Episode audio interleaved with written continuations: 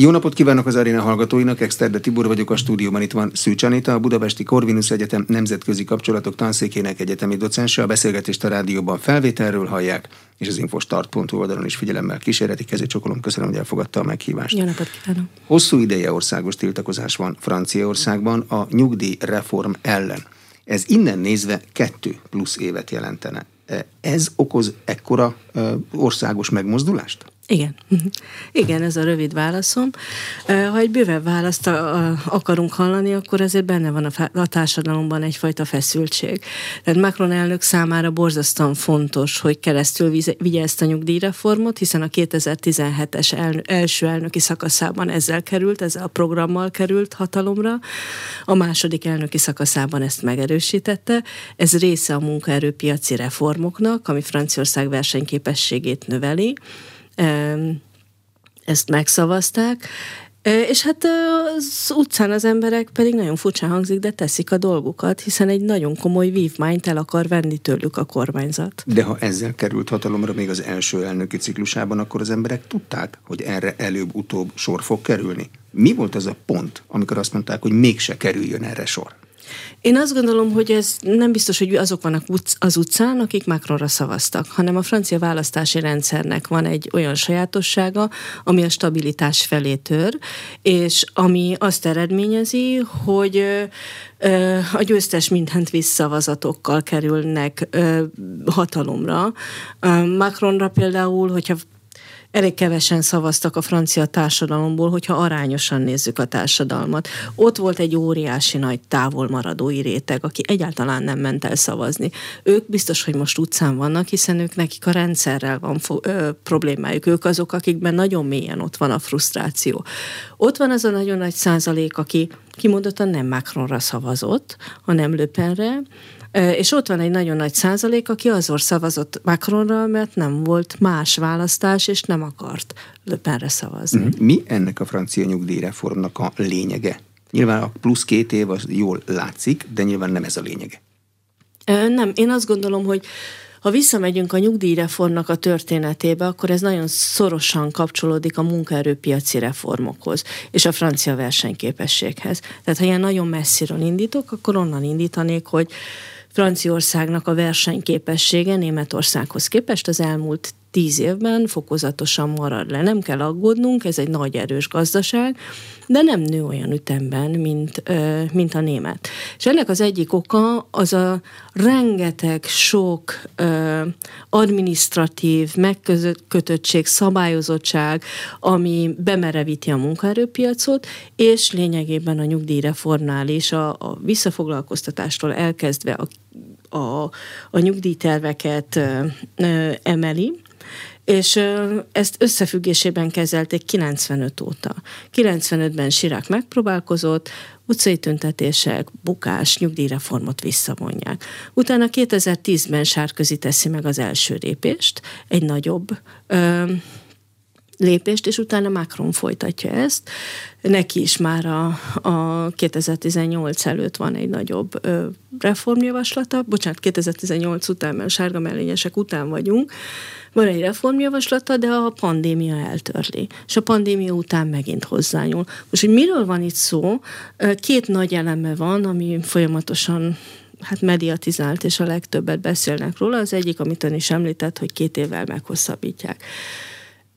Sárközi kért az ENSZ-től egy szakértői véleményt, ahol azt mondta, hogy három évvel kell meghosszabbítani ahhoz, hogy fenntartható legyen a költségvetés, és egy fegyelmezett francia költségvetés alakuljon ki. Ehhez képest két évet két évet nyújtanak rajta. A másik pedig, hogy hosszabbítják 23 évre a, a nyugdíjhoz szükséges befizetéseket. Tehát ez is egy két alapvető vívmány, amiben a franciák eddig jobban állnak, mint az európai versenytársak, vagy az európai országok, és hát persze, hogy ragaszkodnak ahhoz, hogy többet keressenek, és egy biztonságosabb nyugdíj um, nyugdíjas évek előtt álljon. Mhm. A francia politikában ezek szerint van valamiféle egyetértés arról, hogy kell csinálni valamilyen nyugdíjreformot? Vagy amikor utcai tüntetések vannak, akkor a politika úgy viselkedik, mint ahogy kell, az ellenzék megy az éppen reformtervet benyújtó elnök ellen. Ez a legizgalmasabb, hogy, hogy nem úgy viselkedik most a politika, hogy kell, mert a politikának úgy kellene viselkedni, vagy legalábbis eddig ahhoz vagyunk szokva, hogy vannak bizonyos elvi megkötések, amikor azt mondom, hogy én az adócsökkentés mellett állok ki, vagy azt mondom, hogy én az adóemelések mellett állok ki, vagy, és itt ez például Franciaországban a, a jobb-közép republikánus párt, Neki ez egy évtizedes nagy programja, hogy már pedig a nyugdíjrendszert meg kell reformálni. 42 különböző nyugdíjrendszer van most életben Franciaországban. Csökkenteni kell a a, a kiadásokat, az ezen járó kiadásokat, növelni kell a nyugdíjkorhatárt, és most hirtelen ezt felrúgják. Tehát teljesen szembe mennek a sok évtizedes korábbi önmagukkal, úgyhogy hogy egy ilyen pillanatnyi politikai tőkét maximalizáljanak. De a következő lehetőségben nyilván minden politikusnak a következő választás alkalmával való hatalomra kerülés az elsődleges cél, minden más csak utána jön ebből a szempontból Franciaország sem más, mint a világ bármely más része? De ekkora feladásról azért nem nagyon tudunk beszélni, amikor van valakinek egy konzervatív tártnak köze, konzekvensen liberális gazdaságpolitikája van, vagy szigorúbb nyugdíjpolitikája van, egy ekkora fordulatot nem szoktunk látni, vagy legalábbis meg kell, hogy lepődjünk. És Macron úgy megy bele ebbe a nyugdíjreforma, hogy decemberben potenciális szövetségesként tekint a republikánusokra, hiszen megvan ez a politikai tradíció. Több mint tíz éve sokkal vérmesebb reformokat követelnek, és amikor látják, hogy milyen népszerűtlen a reform, akkor kihátrálnak mögüle, de ez inkább a, a republikánus pártnak a belső problémáiban gyökerezik. Mekkora támogatottsága van az elnöknek a reform végrehajtásában? Hogy néz ki most a francia eh, hatalom megosztás, a parlament, a nemzetgyűlés. Ugye a második választás, csak emlékeztetőül mondom, az elnök választás Macron magabiztosan hozza a második fordulóban, de a nemzetgyűlésben elveszíti az abszolút többséget. Igen, éppen, hogy, éppen, hogy többségi párt lesz, tehát 50%-os többséget már csak szövetségben másokkal tud elérni. És maga a, a parlamenti rendszer úgy néz ki, hogy Macron nem aggódott emiatt túlságosan, mert voltak témák, amiben tudott a, az úgynevezett NÜPESZ-hez, tehát a baloldali szövetséghez nyúlni, és voltak témák, amiben meg a, a jobb középpártra tudott támaszkodni. Tehát nem állandó szövetségeket keresett a parlamenten belül, hanem adhok, tematikus szövetségek álltak föl, és ementén működött. Ebben a logikában hozza be ő a nyugdíjreformot, ahol főszövetségesének a republikánus pártot tekintett. De a republikánus párt látja, hogy mi történik az országban, és kilép mögüle, egyedül hagyja Macron, ez történik? Igen, tulajdonképpen igen. A republikánus párton belül történt egy nagyon erőteljes fordulat már a választások előtt, de a választások megerősítette ezt. Egy nagyon erőteljes szélső jobb oldalra tolódás. Sziotti lett az elnök, akinek a nézetei sokkal közelebb állnak Zémúrhoz, mint akár Löpenhez, vagy akár a, a korábbi e, jobb oldalához a jobb oldalnak és ez egy nagyon erős legitimitásválságot teremt. Nagyon sok kérdésben a francia jobb közép nem tudja meghatározni a saját politikáját, amivel szavazókat szeret, szerezhet a zöld politikában. Itt ez a nyugdíjrendszer nagyon szépen mutatja. Nagyon következetesek voltak eddig egy liberális gazdasági politikában. Most látjuk, hogy itt is vannak kétségek.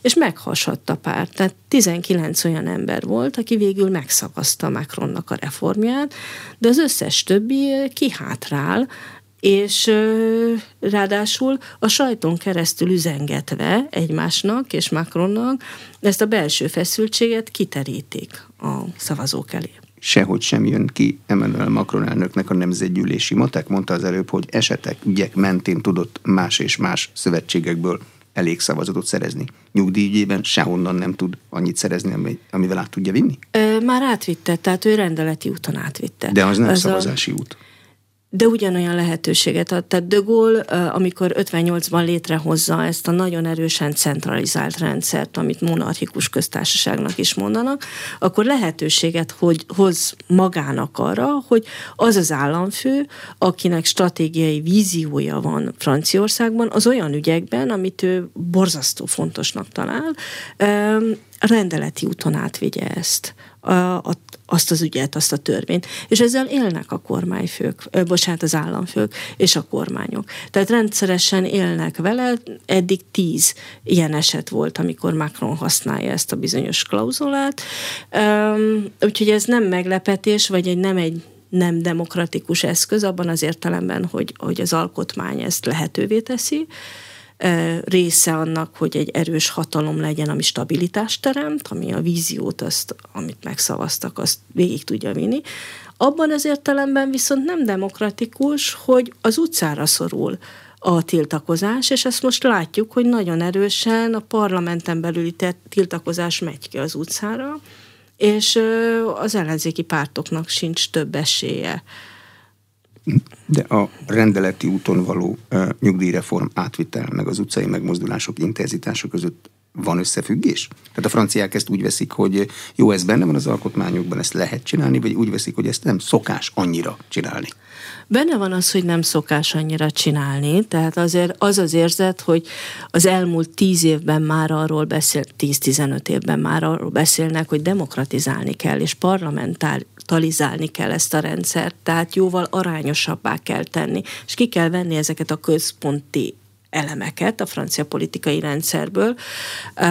Nagyobb lehetőséget kell adni a parlamentnek a, a politikai hatalom gyakorlásába. Ez, ez az arányos képviseleti rendszerrel, a szavazati rendszernek az átalakításával, ez mind arra mutat, hogy a francia társadalomnak lenne egy igénye arra, hogy ezek a központi monarchikus elemek kikerüljenek a francia politikából, és nagyobb lenne a legitimitása is, hogyha ez a demokratikus érzet meg lenne. Azt mondta, hogy van hagyománya a rendeleti úton való kormányzásnak. Mi a szokás? Ilyenkor egy idő után megnyugszik Franciaország, belenyugszik abba, hogy megint volt egy rendeleti úton való nagy jelentőségi reform, menjünk tovább.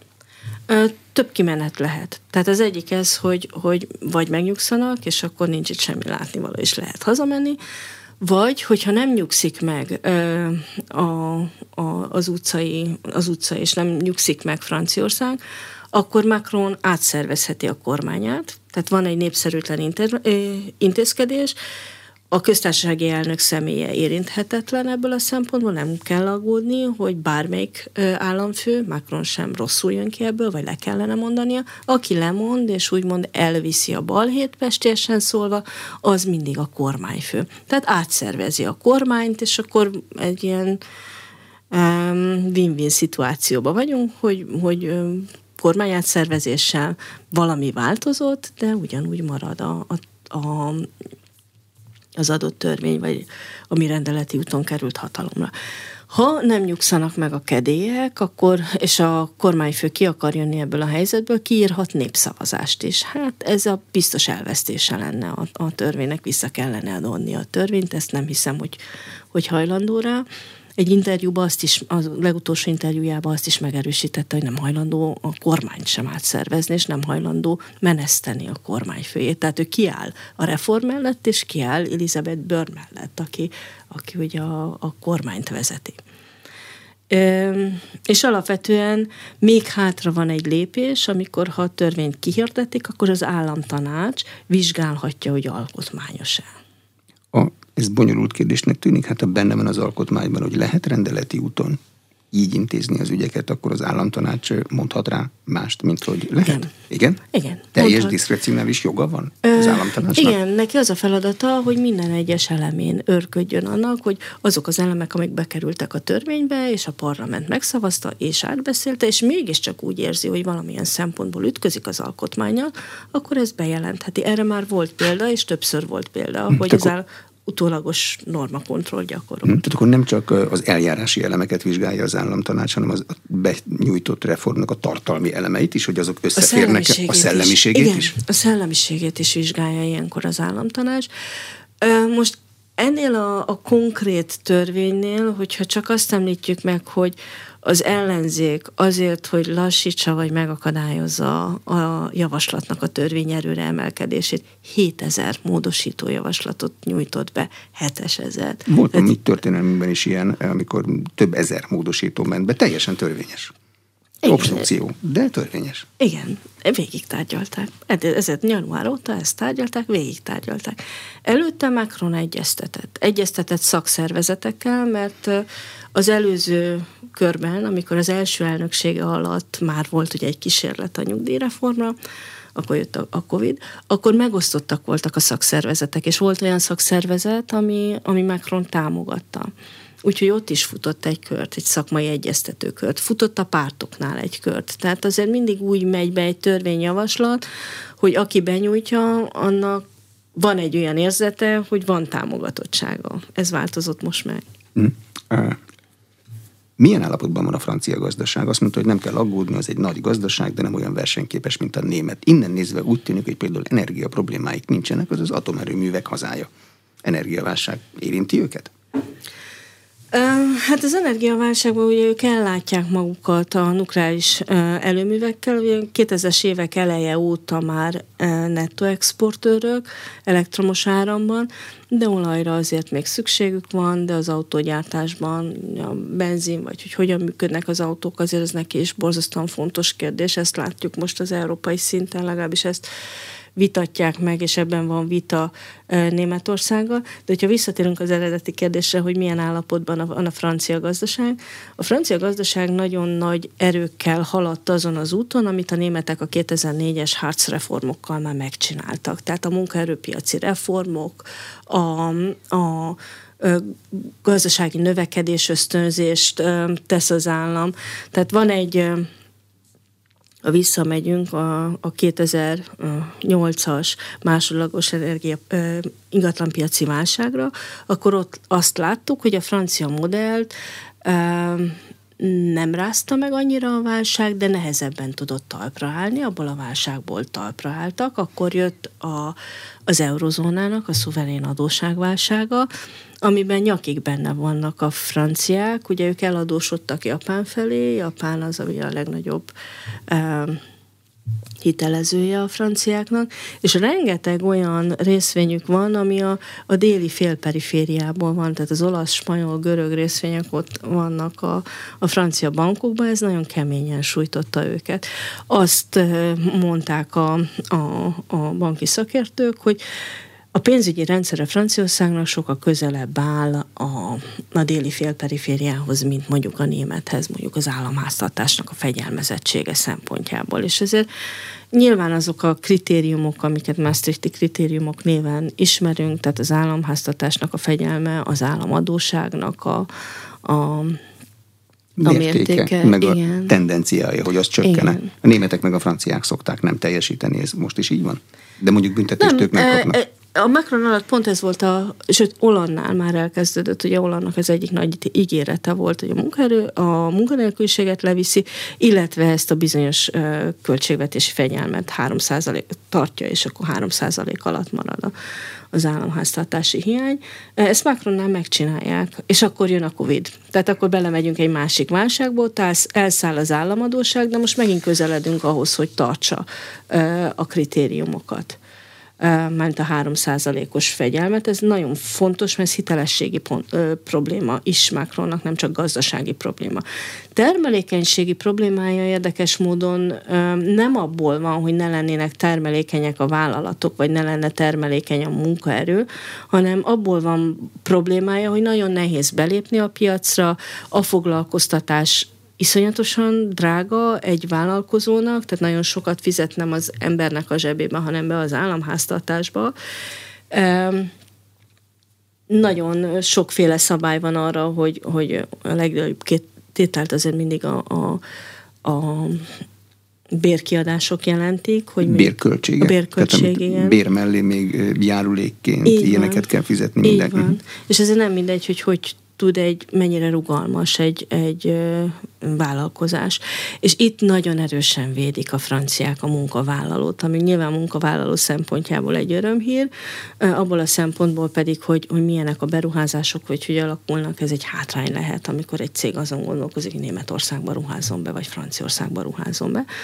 És ez az, amit Macron is, meg már Holland is, illetve előtte már, Sárközi is meghozták azokat a reformokat, amin elindultak szép lassan ezen az úton. Mond valamit most az ellenzék, vagy hátradőlnek és kérnek egy kávét, és megvárják, hogy mi lesz ebből, és majd akkor? Hogyha az a kérdés, hogy van-e konstruktív javaslata, hogy mit lehetne ehelyett tenni, akkor inkább a kávés változat látszik. Tehát, Hagyják vergődni, csinálja, ameddig tudja, és majd utána lépnek. Ez kényelmes, ez kényelmes, hiszen az látszik, hogy, hogy a francia társadalomnak a nagy része utcán van, látszik az, hogy ezt a vívmányt nem akarják elengedni, és látszik az, hogy ebből politikai tőkét lehet kovácsolni. Hogy milyen irányba, az egy nagyon érdekes kérdés, mert Um, Löpenéknek van egy koherens álláspontjuk, Löpen, akinek 88 képviselője van az Európai Parlamentben, a mozgalom vezérének tünteti fel magát, ugyanakkor rengetegen vannak a baloldalról kint az utcákon, akik nyilván nem fogadják el Löpent vezérüknek, de ott nagyon megosztottak az egyes kérdésekben. Tehát, hogy ki, hogyan és milyen típusú politikai tőkét akar kovácsolni magának, az egy jó kérdés, hogy most milyen imidzset épít fel. Tehát mi van már, aki a következő elnökválasztásra, meg a közvetlenül utána lévő nemzetgyűlési választásokra készül, az még jó soká lesz. Hát Nagyon soká. Nagy, négy év. Nagyon soká. Én azt gondolom, hogy, hogy nem szoktak ilyen hamar el elkezdeni, de ez egy akkora nagy esemény, amiből valamit ki lehet hozni. Tehát akár a, a, a NÜPES számára lehetne valamit mondani, egy imidzset kovácsolni, kiemelkedne, vagy fel lehet építeni egy olyan embert, aki Macron után esetleg tud egy alternatívát mondani. Ebben a pillanatban nem látszik, hogy ilyen építés van. Tehát Löpen az, aki, aki viszont folyamatosan középre húzódik be, míg a, a jobb középpárt az megy ki szélre, addig Löpen megy, jön be középre, ő próbál valamiféle olyan alternatívát felvázolni, ami, ami többet mond annál, mint hogy nem engedjük a, a 64 évet el. Hm. Ja, az előző elnökválasztás után, amikor Marine Le Pen-t Emmanuel Macron fölényesen verte a második fordulóban, beszélgettünk arról, hogy nem biztos, hogy Marine Le Pen a pályán fog maradni még hosszú ideig. Most úgy tűnik, hogy inkább a pályán fog maradni hosszú ideig? Nem, ez semmi nem erősíti meg. Tehát uh, uh, Marine Le Pennek ez egy lehetőség lehet, egy lehetőség lehet arra, hogy, hogy épít fel valakit maga helyett. De már elkezdett valakit építeni akkor. Uh, igen, és nem engedi őt még az előtérbe, tehát ő nem látjuk, hogy kilépett volna mögüle. Egyrészt ennek belső megosztottság az, az egyik oka, a párton belüli megosztottság, másrészt pedig Marine Le Pen nagyon jó helyzetben van, hogy, hogy az Európai Parlamentből egy európai szintű vezetőként kommunikálja le ezt a válságot. Tehát az, hogy Marine Le Pen készül-e ezzel az elnökválasztása, erről semmi biztosnak nem lehet mondani. Ez egy francia hagyomány, nem, hogy a francia elnökök meg az elnök aspiránsok európai szintű politikusnak pozícionálják magukat, mert hát Franciaország teste elég nagy ahhoz, hogy ezt meg lehessen csinálni. Így van. Fra- eh, Macron elnök is így csinálja. Így van, minden köztársasági elnöknek egy fontos eleme az, hogy a világpolitikát alakító um, emberként vagy politikusként jelenjen meg, akinek befolyása van a globális ügyekre. Kínától elkezdve az Európai Unión át, aki az Egyesült Államokban partnerként tud megjelenni. Hogy néz ki a francia eh, elnöki ciklus menedzsment, hogy ilyen szépen fogalmazzak? Az elején kell megcsinálni a nehéz dolgokat, akkor kell neki menni a második szakaszban, nem lehet tudni, hogy újra választják-e, akkor meg a saját emléképítés következik, vagy ennél bonyolultabb. Békeidőben, mert most nem békeidő van. Hát én azt gondolom, hogy, hogy maga a ciklus nagyon erősen hasonlít minden ciklusra, tehát az elején az első egy-másfél évet szokták mondani, az, amikor gyorsan át kell nyomni mindent, amit kellemetlen, ami kellemetlen, és az utolsó egy évben már semmit nem csinál, ott, ott kimondottan az imidzsépítéssel foglalkozni. Tehát én ezért gondolom, hogy bármit mondani most korai, főleg úgy, hogy tudjuk, hogy Macron biztos nem indulhat. Ez törvény? Tehát kétszer lehet valaki elnök, és az sem lehet, hogy ott egy, egy ciklust kihagy és visszajön? Tehát abszolút Alkotmányt kellene alkotmány. módosítani mm. hozzá, tehát a törvény nem engedi. Macronnak, Macron Eduard Filipet kezdte el felépíteni maga helyett, ugye most a Le Havre polgármester, jelen pillanatban ő volt korábban a kormányfője, Őt nem sokat látjuk, tehát az ő népszerűsége az egyrészt erősödött sokáig a, a személyes megjelenésével, a, azzal a média felülettel, amit ő kapott, viszont ő is nagyon erősen kiállt Macron mellett a nyugdíjreformnál, ami viszont egy ellenhatás volt az a, a népszerűségében. Lehet, hogy tudatosan bújtatják, amíg ezek a nagy ügyek le nem mennek, a nagy tiltakozások? Nekem Miért kéne észszerűen, koptatni? Igen, észszerűnek látszik, van még időnk. Van még idő. Emmanuel Macron egy saját maga által létrehozott politikai, új politikai tömörülés élén lett köztársasági elnök. Mi lesz ezzel a tömörüléssel? Most ben van a nemzetgyűlésben, ha Macron helyzete változik, népszerűtlen lesz, húzza magával a pártot is? Hát ez egy nagyon jó kérdés, ugyanis nem állt össze hagyományos pártál még mindig. Ez a mozgalom, amit tulajdonképpen Macron alakított, olyan nagyon erősen megosztott, tehát látszott az, hogy a nyugdíjreform kapcsán is voltak olyan, nem nagyon volt olyan, hogy pártfegyelem, tehát voltak olyanok, akik a sajtóból üzengették azt meg, hogy nem támogatják a Macronnak a reformját. Egy hagyományos párton belül normális esetben azért létezik egy olyan pártfegyelem, amikor megbeszéljük, hogy mi az, amit ki, ki lehet kommunikálni, és mi az, amit nem. Van ilyen, ilyen szavazási is. lista, eldöntött ügyeket meg kell szavazni egy parlamentben, akkor Macron ezzel innen matekozhat? Hogy hát tudja, hogy legalább nagyon. a sajátjai megszavazzák? Így van, tehát neki még ezt is bele kell kalkulálni, hogy lehet, hogy a saját pártjából lesz olyan, aki nem szavazza meg. Ez egy olyan civil tömörülésként jött ö, létre, ez a mozgalom, ahol ezt a mozgalmi, ö, szakmai, civil tapasztalatot hozzák be a képviselők, és nem a a politikusnak a pártfegyelme az, ami meghatározza magát a, a, az egész tömörülést. És minden kérdésben ez látszik. Tehát van egy baloldali szárny, aki nagyon erősen a környezetvédelmi kérdéseket kéri számon, nagyon erősen a, a, a társadalmi esélyegyenlőséget kéri számon, és van egy jobb szárny, egy nagyon erős jobb szárny, ahonnan a, a republikánusoktól érkeztek nagyon sokan, ahol a gazdaságnak a liberalizálását kérik számon Macrontól. Tehát két teljesen eltérő logika mentén mozog. És a kérdés az az, hogy mi, az, mi, mi lesz akkor, hogyha a következő elnöki ciklusra Macron már nem indulhat, mi marad itt középen? Egy óriási űr, mit lehet ezzel csinálni? Jön-e valaki, aki ezt átveszi Macronhoz hasonlóan? Ebbe a pillanatban ezt nem látjuk de van idő, lehet, hogy, hogy jön valaki, vagy fragmentálódni fog az egész, mert nem látunk ebben a pillanatban igazán olyan szereplőt, akár akit hagyományos értelemben jobb közép, vagy bal közép szereplőnek mondhatnánk. Mhm. Hova fragmentálódhat Macron mozgalma, ami még mindig nem párt, hogyha Emmanuel Macron nem indul, mert nem indulhat a következő elnökválasztáson? Tehát milyen arányokba megy, és milyen irányba? Vagy mehet? Ez egy nagyon jó kérdés. Nagyobb arányban megy a republikánusokhoz, tehát nem tudok önnek, önnek számarányokat mondani, de úgy látszik, hogy az a mag a párton belül, akik a gazdasági akiket a gazdasági reformok tartanak össze, és egyfajta ö, politikai jobboldali eszmélyiség, ők, ők vannak ö, nagyobb számban. Eduard Filip is innen került ki, tehát erre menne tovább az építkezés.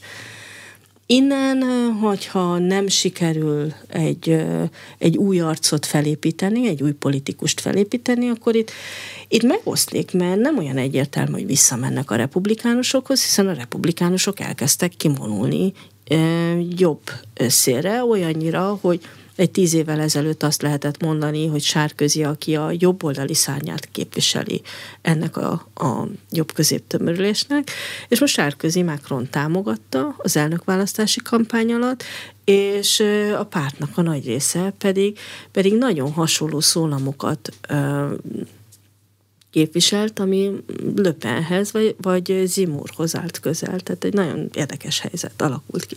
Mi a szerepe Franciaországban a e, volt elnöknek, aki vagy veszített, vagy már kétszer nyert, de már nem indulhat? Van valami pozíció? Nem igazán polgármesternek szoktak ők visszamenni, vagy európai szintre mennek ki, tehát ez a felfelé bukunk lehetőség megvan a franciák számára is, de a polgármesteri pozíció Franciaországban, ami egy olyan regionálisan elés pozíció, ahonnan lehet mozgatni magán a párton belüli eseményeket. Tehát Emmanuel az... Macron már volna értelme valahová mozgatni, hogyha polgármesternek menne? Uh, én azt hiszem, hogy nála nem. Uh, ugye Sárközi jön onnan ki, de ő már inkább európai, én azt gondolom, hogy európai pályára menne. Hm. Mit csinálnak a volt elnökök? Mondjuk Nikola Sárközi bíróságra járt, de általában mit szoktak csinálni? Vagy tanács, Előadásokat tartanak? Akár, igen. Tehát a brit példából látjuk ezt, vagy a pártjukon belül vállalnak valamilyen pozíciót. Tehát Holland is nagyon erőteljesen próbált csinálni, csak hát ott nem maradt nagyon párt mögötte. Tehát nagyon szétesett a szocialista párt, ezért ő, ő a hitelét vesztette, mint baloldali szereplő. De igen, a politikai életen a saját térfelükön, a saját pártjukon belül, még Sárközinél sokkal erősebben látszik, ő próbálta megreformálni a saját párt pártját, nem sikerült. A főbb politikai tömbök most hogy néznek ki Franciaországban? Nem a Macronnak ugye van egy mozgalma, de az nem párt. Eh, kik Most vannak? már párt, ja, már. párt lett. Igen, tehát 2017-ben úgy indulhatott, hogy pártá alakította át. Na, akkor lehetett bemenni a nemzetgyűlésbe, Igen. ha pártként indul a nemzetgyűlésben. Igen. Eh, vannak ők, ki van még? Marine Le Pen, Marine Le Pen ugye jobb szélen, jobb középen lenne a republikánusok, ők a nagy jobb középpárt, és a másik oldalon, a szocialista pártnak a helyén egy nagyon fragmentált baloldali közönség van, amiben benne vannak a, a, a kommunista párt, Mélenchonnak a szélső baloldali mozgalma, a különböző zöld mozgalmak, és azok a mozgalmak, amik, amik a társadalmi egyenlőséggel foglalkoznak, és ebből egy nagyon picike elem lett a szocialista párt, a korábbi nagy. Egy főnök? Nincs. Vagy sok főnök van? Mélansont lehet kiemelni, aki alatt választási szövetségbe tömörült a baloldal, tehát ez a sok picike párt egy választási szövetséget kötött, és Mélenchon te- testesítette meg egy NÜPESZ nevű választási szövetséget, ezt a nevet őrzik, de nincs mögötte olyan politikai program, ahol, ahol egységesen lehetne szavazni, hanem adhok módon hol összeállnak, hol szétmennek, különböző dolgokat mondanak, különböző képpen látják Franciaországnak a jövőjét. Milanson nagyon erősen NATO ellenes, EU ellenes, ő vinnék ki a, mozg, a Franciaországot az EU-ból, a NATO-ból. A zöld mozgalmak azért általában támogatják az Európai Uniót, tehát sokfélék, nagyon sokfélék.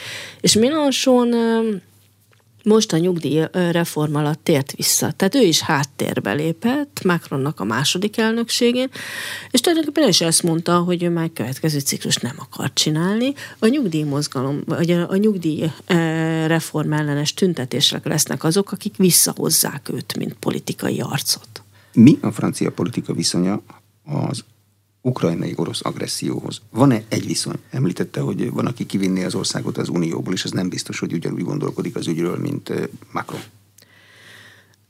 Ez megint egy nagyon jó kérdés. Itt nyilván helyes válasz az, hogy, hogy széles palettája van meg itt is, mint minden országban a, az, a Ukrajna támogatásának. És mégis azt látjuk, hogy a mozgalmakon belül, ha egy össztársadalmi támogatottságot nézünk, akkor nagyon erős Ukrajnának a támogatottsága.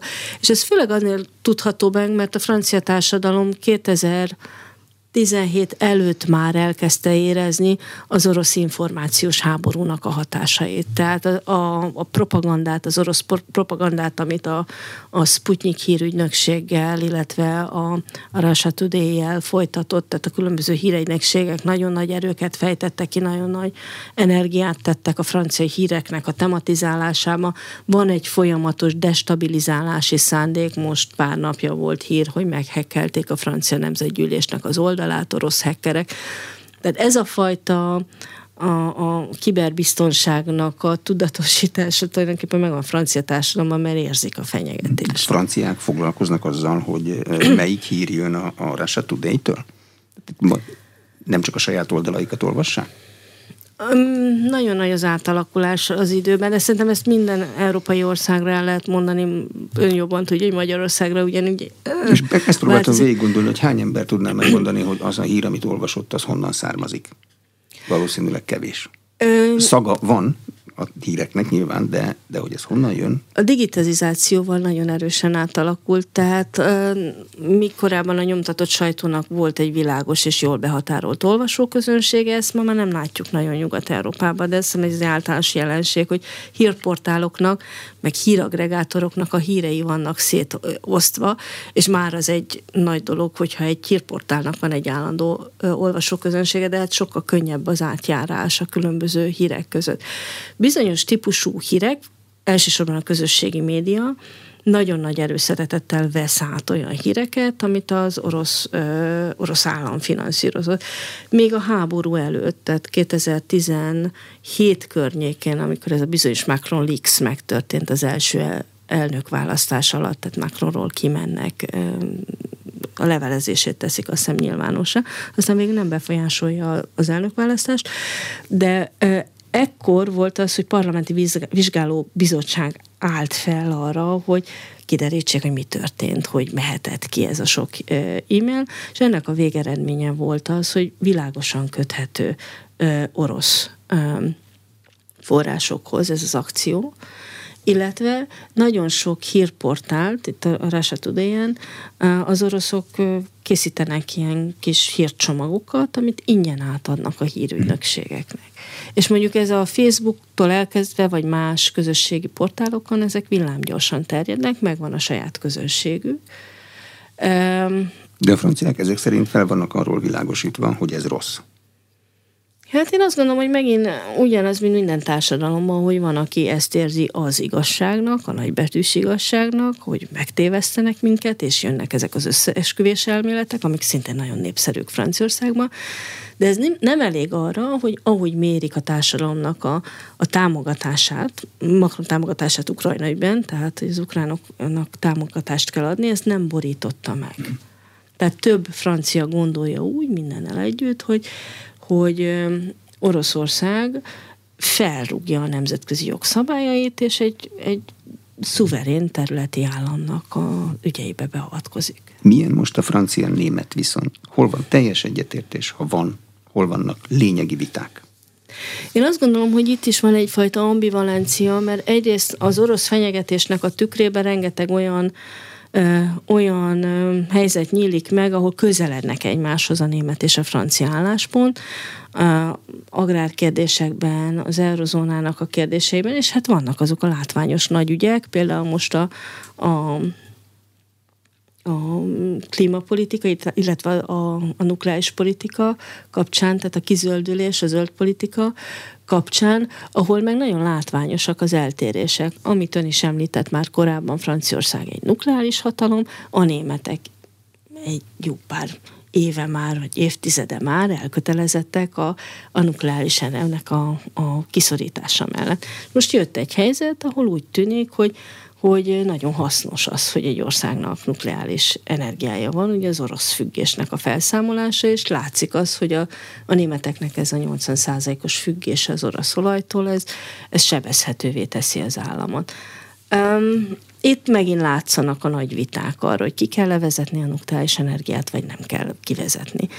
A, a zöld a klímapolitikának, az Európai Uniós klímapolitikának most egy nagyon fontos sarokpontja a, ezek a belső égési motorok, nem tudom, hogy mondják Kivezetésű belső égési motoroknak mondják, az, a dízel, a, a robbanó motorok, benzinmotorok kivezetése. Volt egy 35-ös időtartam, a németek azt megfúrták. Igen franciák hogy állnak ehhez? Autóipari nagyhatalom, legalább, mint a németek akkorák. E, igen, viszont a, a németeknél sokkal előrébb haladottabb az elektromos autóknak a gyártása, tehát sokkal jobban áttértek már, itt a franciák versenyhátrányban vannak ehhez képest, és akkor született egy kompromisszum, hogy hogy ö, ö, milyen típusú hidrogént lehetne felhasználni az üzemanyaghoz, és a franciák nyilván nagyon erőteljesen nyomják a kék hidrogént, ami a nukleáris ö, ö, ö, energiával állítható elő, és hát a németek ezt, akiknek nincs ilyen kapacitásuk, nyilvánvalóan nem támogatják. Itt is villongások vannak, amire azt gondolom, hogy aláásni nem ássa alá, de nagyon, nagyon előtérbe jött ez a megosztottság. Az unió jövőjéről mi a francia elképzelés? Egyrészt mindig ott van a francia vezetésű Európa, de ez nyilván nem egy valós opció, hogy egy száz százalékig, tehát Németország helyettesítése nem egy valós opció. Németország nélkül nem lehet francia Európát létrehozni. A franciák számára borzasztóan fontos éppen ezért az a kompromisszumkészség, amivel, amivel az ügyeket praktikus irányba vihetik. Tehát értem ez alatt, hogy Macronnak az Európa politikája sokkal sikeresebb azóta, amióta kis koalíciókban gondolkozik. Például, ha már példa volt ez az, az atomenergiának a, a kérdése, ott van 11 Európai Uniós állam, köztük Magyarország is, akinek fontos az atomenergia kérdése, ott sikerül egy platformot létrehozni, vagy gőzerővel dolgozik a francia diplomácia, hogy egy ilyen platform létrejöjjön. És minden más ügyben, védelempolitika ügyében, más ügyekben is igyekszik olyan koalíciókat létrehozni, ami mozdíthatja előre az Európai Uniósnak az együttműködését. Ilyen kérdésekben, mint ami itt is értelmezhető, hogy szuverén államok közössége, vagy Európai Egyesült Államok itt a két szélső pont között, hol vannak a franciák? Ez megint egy nagyon jó kérdés, mert én azt gondolom, hogy, hogy a, amikor a 90-es években akár, vagy a 70-es években ezek felmerültek, ezek ilyen tiszta ügyletek tudtak lenni.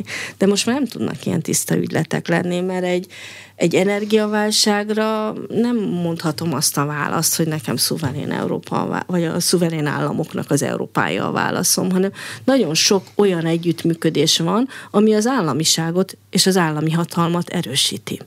Tehát nem tudom, ez mennyire szuverenitás poolnak hívják a dolgot, ami nem tudom mennyire érthető, hogy azzal leszek erősebb Franciaország, nagyobb játékos a világpolitikában, azzal erősödnek a hatalmi kapacitásaim, hogyha Európai Uniós szinten meg tudom erősíteni azt. Tehát például a közös fegyverbeszélzéseknél, a, a védelempolitikának a közös kialakításában a francia vállalatok jól járnak a, a védelmi ipari vállalatok, vagy hadipari vállalatok. Franciaország, amióta tart Oroszország háborúja Ukrajnában, a, a harmadik legnagyobb fegyverexportőr lett. És tovább folynak ugye a közös beszerzésnek és a, a, a, az Európai Uniós védelempolitikának az erősítése a franciák által. Tehát ezt akarom e, tulajdonképpen e, mondani, hogy, hogy nincs ilyen, hogy akkor csak az európai szuverenitást erősítem, hanem itt ilyen hangsúlybeli különbségek vannak. És látszik, hogy vannak ügyek, amik fontosak, akár a választópolgárnak is érthetően fontosak, és vannak ügyek, ilyen, amik inkább ilyen politikai, filozófiai ügyek maradnak, hogy akkor most közös szuverenitás vagy nem. Ugye, mm, Franciaországnak mi úgy tudjuk, hogy a nemzeti identitásuk kérdése a francia nyelv maga. Hogy emésztik meg a franciák azt, hogy eh, mind az IT szektorban, mind pedig a közösségi médiában van egy ázsiai, amerikai hegemónia. Az eszközeink ázsiaiak, a nyelv, amin azon kommunikálunk, hát az meg angol. A franciáknak van valami elképzelésük, hogy ezt hogy lehet ellensúlyozni? Ők szokták büntetni ezeket a platformokat elég keményen. Hát ők most beálltak az amerikaiak mellé például a TikToknak a büntetésében. Az ázsiai az, és igen, tartalom. Igen. Igen, tartalomszűrésekben, de e, alapvetően, hogyha visszatérek a kérdés lényegére, akkor a Brexitnél látszott nagyon szépen, hogy van egy nagyon komoly francia erőfeszítés arra, hogy az angol nyelvet tegyük ki, mint a diplomácia nyelvét az Európai Unióban, és a német vagy a francia ezt vegye át, leginkább a francia, ha lehet, és ne a német. Látszik, hogy ez nem megy teljesen, de egy óriási puha hatalmi, ez a soft power kapacitása van Franciaországnak arra, hogy, hogy a nyelven keresztül növelje az, a, a befolyását az egyes országokban. Tehát mindenhol vannak francia intézetek, mindenhol vannak különböző francia ö, egyletek, akiknek kimondottan az a dolga, hogy minél szélesebb rétege az adott országnak a nyelven keresztül egy frankofon hozzáállást kapjon. De ebben sikeresek? Hát a puha a soft powernek mondjuk a filmgyártás kellene, hogy legyen az egyik tökéletes eszköze, de hát sokkal több amerikai meg angol nyelvű film készül, amíg az indiait is ide vesszük, mint ahány francia nyelvű film készül, és a francia film nagy korszaka, mint hogyha véget ért volna. Hát megint az a kérdés, hogy honnan vesszük, mert a francia filmnek az egyik nagy korszaka a 60-as évek volt, amikor a, az új hullámmal egy teljesen diktálták azt, hogy... Godard, hogy, Truffaut, mindenki tudja, igen. óvodások is ágyból felkeltve. Csak az utánuk következő nemzedéket nem tudják. Ott viszont kialakul mostanában egy olyan francia tömegfilmgyártás, ami kihasznál, nem, tud össze, nem tudjuk összehasonlítani az amerikaival, de mégis európai piacon egy olyan tömegjelenléttel vannak itt, amivel, amivel érezhető a francia kultúra. Tehát látunk francia filmeket, a taxitól elkezdve ez a, ez a típusú Jó, film. Az is a 90-es évek. Igen, az is a, az is a 90-es évek, ebben igaza van. Um, és látjuk azt, hogy a művészfilmek területén azért sok díjat hoznak el a filmfesztiválokon, de azért nem egy Truffaut, és nem egy Godár, mm. akik jelen pillanatban vannak. E, igen, ez az egyik művészeti nyelv, amivel lehet kommunikálni, és ez megint jól látszik a hidegháborúnak az egyik nagy politikai kérdése az Egyesült Államok és Franciaország között, hogy ki hány filmet enged hetente vetíteni. Tehát ez egy e, óriási kérdés. Akkor a WTO-n belül a 90-es évekre is is utaljunk. Kérdés az, hogy ki mennyi filmet, hiszen a film az az, ami, ami a, a, a kultúrát megjeleníti, vagy a felé való szimpátiát az erősítheti. Um, igen, a franciák nem olyan jók ebben, mint voltak. Milyen az arab fiatalok viszonya a francia állammal? Hát ez megint társadalmi réteg függő, tehát én megint nem a, az arab gyökereket hangsúlyoznám, hanem, hanem a társadalmi rétegnek, mert teljesen más egy külvárosnak a viszonya a francia államhoz, és teljesen más azoknak a, a, a, az arab felmenőkkel rendelkező fiataloknak a viszonya, akik akik lehetőséghez jutottak Franciaországban. Tehát, hogyha most kimegyünk, kicsit a külpolitikával is hat kössem össze, mert a francia külpolitikának egy nagyon erős része, ugye De Gaulle mondta, hogy, hogy Franciaországnak van arab politikája. Ennek nagyon jelentős része az, hogy ez nem csak érdek alapú, hanem családi alapú külpolitika, hogy ott a közös családi kötelékek vannak, kulturális kötelékek vannak, és úgy más Franciaországnak a jelenléte. Ez most a marokkói vízumválság mutatja a legjobban, hogy, hogy mennyire át kell alakítani a közvetlenül a legerősebb befolyási szférájában a politikáját Franciaországnak, mert, mert kezdenek az arab fiatalok Franciaországra egyfajta hódító államként tekinteni a határokon túl. Határokon belül meg én, én inkább a társadalmi elhelyezkedésre raknám a hangsúlyt. Tehát aki a tök mindegy, hogy egy arab vagy nem arab fiatal jár az ékol normára, az nagyjából ugyanúgy tekint a francia államra, csak minél messzebb kerülünk az elit intézményektől, annál inkább változik az állammal való viszony, így kell elképzelni. A helyzeténél fogva, igen. Tehát azok a leszakadó szegény rétegek, azok azt mondják, hogy az állam az megszegte egy ígéretét, hiszen nem tud bemenni a munkaerőpiacra. Azért még mindig nagyobb probléma, ha nem tud bemenni, mint ha nem akar bemenni. Nyilván mind a kettő van de ha a társadalmi felzárkóztatást nézzük, akkor annak vannak akadályai, és szociális akadályai Franciaországban. A terrortámadásokkal, amelyekből jó néhány volt Franciaországban, innen nézve rendkívül súlyosak, hogyan tudnak megbirkózni?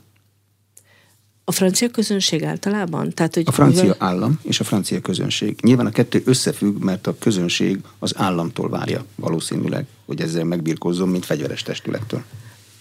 A franciák kezdetektől fogva azt kommunikálják, hogy ez nem a muszlim civilizációnak a támadása a nyugat ellen, hanem ez nagyon világosan terrorszervezetekhez köthető. És a francia külpolitikai aktivitás akár Észak-Afrikában, akár a közel-keleten megbolygatta ezeket a szervezeteket, amik terrorcselekményeket követtek el. Tehát nagyon vigyáz arra az állam, hogy, hogy a muszlimok elleni idegen gyűlölet ne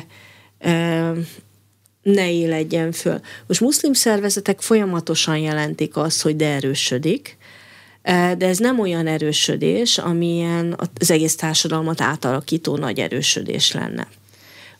Ugyanakkor megindulnak azok a visszahatások is, amiben a, a franciák építik, és építeni kezdik, nagyon tudatosan állami beavatkozással, tehát az állam elkezdi kommunikálni, hogy a francia szekuláris társadalomnak és értékeknek része a mérsékelt iszlám.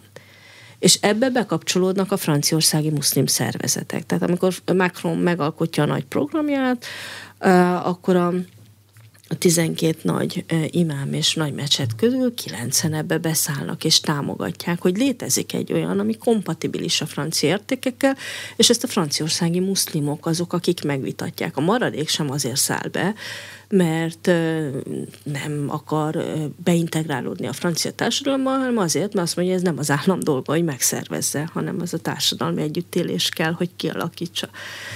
Tehát ez egy érdekes dolog, hogy, hogy itt van egy két síkuság, az egyik a kommunikációban, hogy, hogy Franciaországnak a körülbelül a belügyminisztériumnak a, az adatai alapján egy 6-8 százaléka muszlim vallású, és ez a 6-8 százalék, ez ugyanolyan szervesen része a integráns része a francia társadalomnak, mint más vallásúak. Tehát itt van egy, egy különbségtétel, aminek az elsődleges alapja az, hogy, hogy a mecsetek, a mecsetből kialakuló gyülekezetek nagyon sokat tesznek azért, hogy a leszakadó rétegeket, a muszlim rétegeket visszatereljék valahogy a, a munkaerőpiacra, a társadalomban, stb. Ugyanúgy, mint a keresztény szervezetek is sokat tesznek azért, hogy a... szervezetek. Így, így, van, uh-huh. így van. A francia gloárt, azt a franciák, ha egyáltalán használják ezt, azt hogyan értik?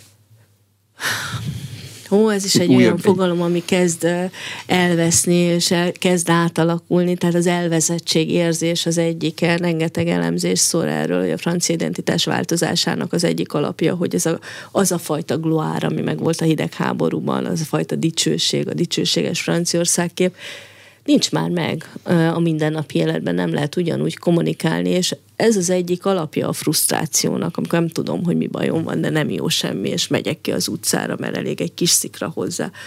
A sárga mellényeseknél ez nagyon erőteljesen játszik.